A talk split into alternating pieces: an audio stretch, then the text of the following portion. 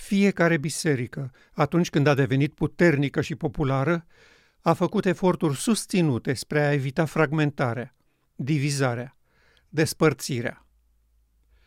Au emis dogme și doctrine clare și precise pentru credința care urma să țină poporul împreună. Mai mult, au legiferat pedepse aspre pentru dezbinători sau pentru dizidenți.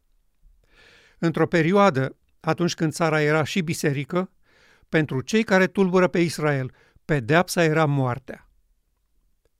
Toate aceste biserici, atunci când au devenit puternice și populare, au uitat că ele au apărut chiar prin fragmentare. O fragmentare sfântă, evident. Pentru biserica din care plecau, aceea era o fragmentare păcătoasă. Cu biserica la Odisea lucrurile stau exact la fel. Când au părăsit Egiptul, Babilonul, creștinismul popular, pionierii noștri au fost convinși că aceea este o fragmentare sfântă. Bisericile din care proveneau, din contră, au spus că este o fragmentare păcătoasă. I-au blamat, i-au exclus, le-au interpretat tendențios, malițios și chiar dușmănos credințele. I-au declarat eretici, un pericol social și chiar național. După un secol și jumătate, acei eretici au devenit o biserică puternică și populară, super convinși că după ei nu va mai exista nicio fragmentare, ei fiind ultima biserică din profeție, adică a șaptea. Ca toate surorile de mai înainte, Laodicea a făcut eforturi colosale spre a evita fragmentarea. Deși conștientă permanent că Duhul prorociei vorbește despre o cernere, o zguduire, în pragul evenimentelor finale. Prorocia suna așa. Am întrebat despre semnificația zguduirii pe care am văzut-o și mi s-a arătat că ea va fi cauzată de mărturia hotărâtă declanșată de sfatul martorului credincios pentru cei din Laodicea. Ea va avea efect asupra inimii primitorului și el va face să înalțe standardul și să proclame adevărul direct. Unii nu vor suporta această mărturie hotărâtă. Ei se vor ridica împotriva ei, ceea ce va produce o zguduire în poporul lui Dumnezeu. Scena este zugrăvită perfect. Avem trei categorii. Unii din biserică prezintă o mărturie hotărâtă și directă a sfatului martorului credincios. Unii nu vor suporta această mărturie hotărâtă și se vor ridica împotriva ei. Restul bisericii, nehotărâți și confuzi, nu vor înțelege ce se întâmplă. Această declarație inspirată a fost publicată atunci când biserica era doar o mișcare, produsă de o fragmentare sfântă. Noi trăim astăzi împlinirea ei, la literă. Unii, anonim din Marea Gloată, prezintă sfatul martorului credincios ca singură soluție la ieșirea din impasul laudicean. Ei cred că Domnul în marea sa îndurare a trimis poporului său o foarte prețioasă solie prin frații Wagner și Jones. Ei mai cred că solia trimisă prin frații Wagner și Jones este o solie de la Dumnezeu pentru biserica la Odisea. Pentru ei, implicațiile sunt clare.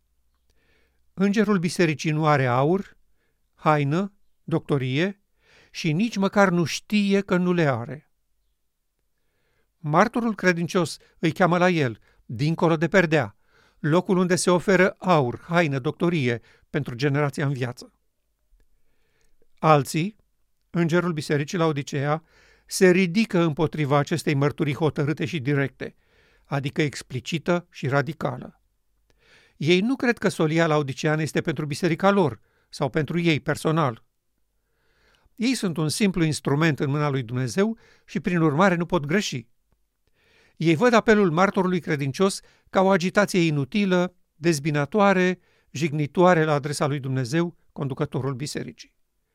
Și astfel au trecut la represalii împotriva celor care poartă solia martorului credincios. Ceea ce, evident, produce fragmentare inevitabil. Așa cum spunea și fratele Uriah Smith atunci când a apărut printre noi prima dată solia neprihănirii lui Hristos. Aceasta este o lucrare de inovație și dezintegrare. Adică, inovați, inventați într-o zonă potențial capabilă să producă fragmentare, despărțire, ceartă, pierderea unității. Majoritatea neimplicată stă confuză și se întreabă. Este o fragmentare sfântă sau păcătoasă? Știu și ei că cernerea produce fără discuție fragmentare, despărțire. Este chiar semnificația cuvântului. Sunt perfect informați că grâul va trebui despărțit de neghină, oile de capre, sfinții de păcătoși.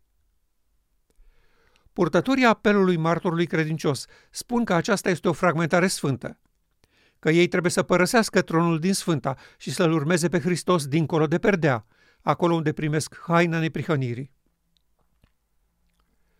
Îngerul Bisericii la Odisea spune că aceasta este o fragmentare păcătoasă, că viziunea tronurilor nu ne privește, că apelul martorului credincios nu este pentru noi, ca popor, ci eventual pentru fiecare creștin interdenominațional.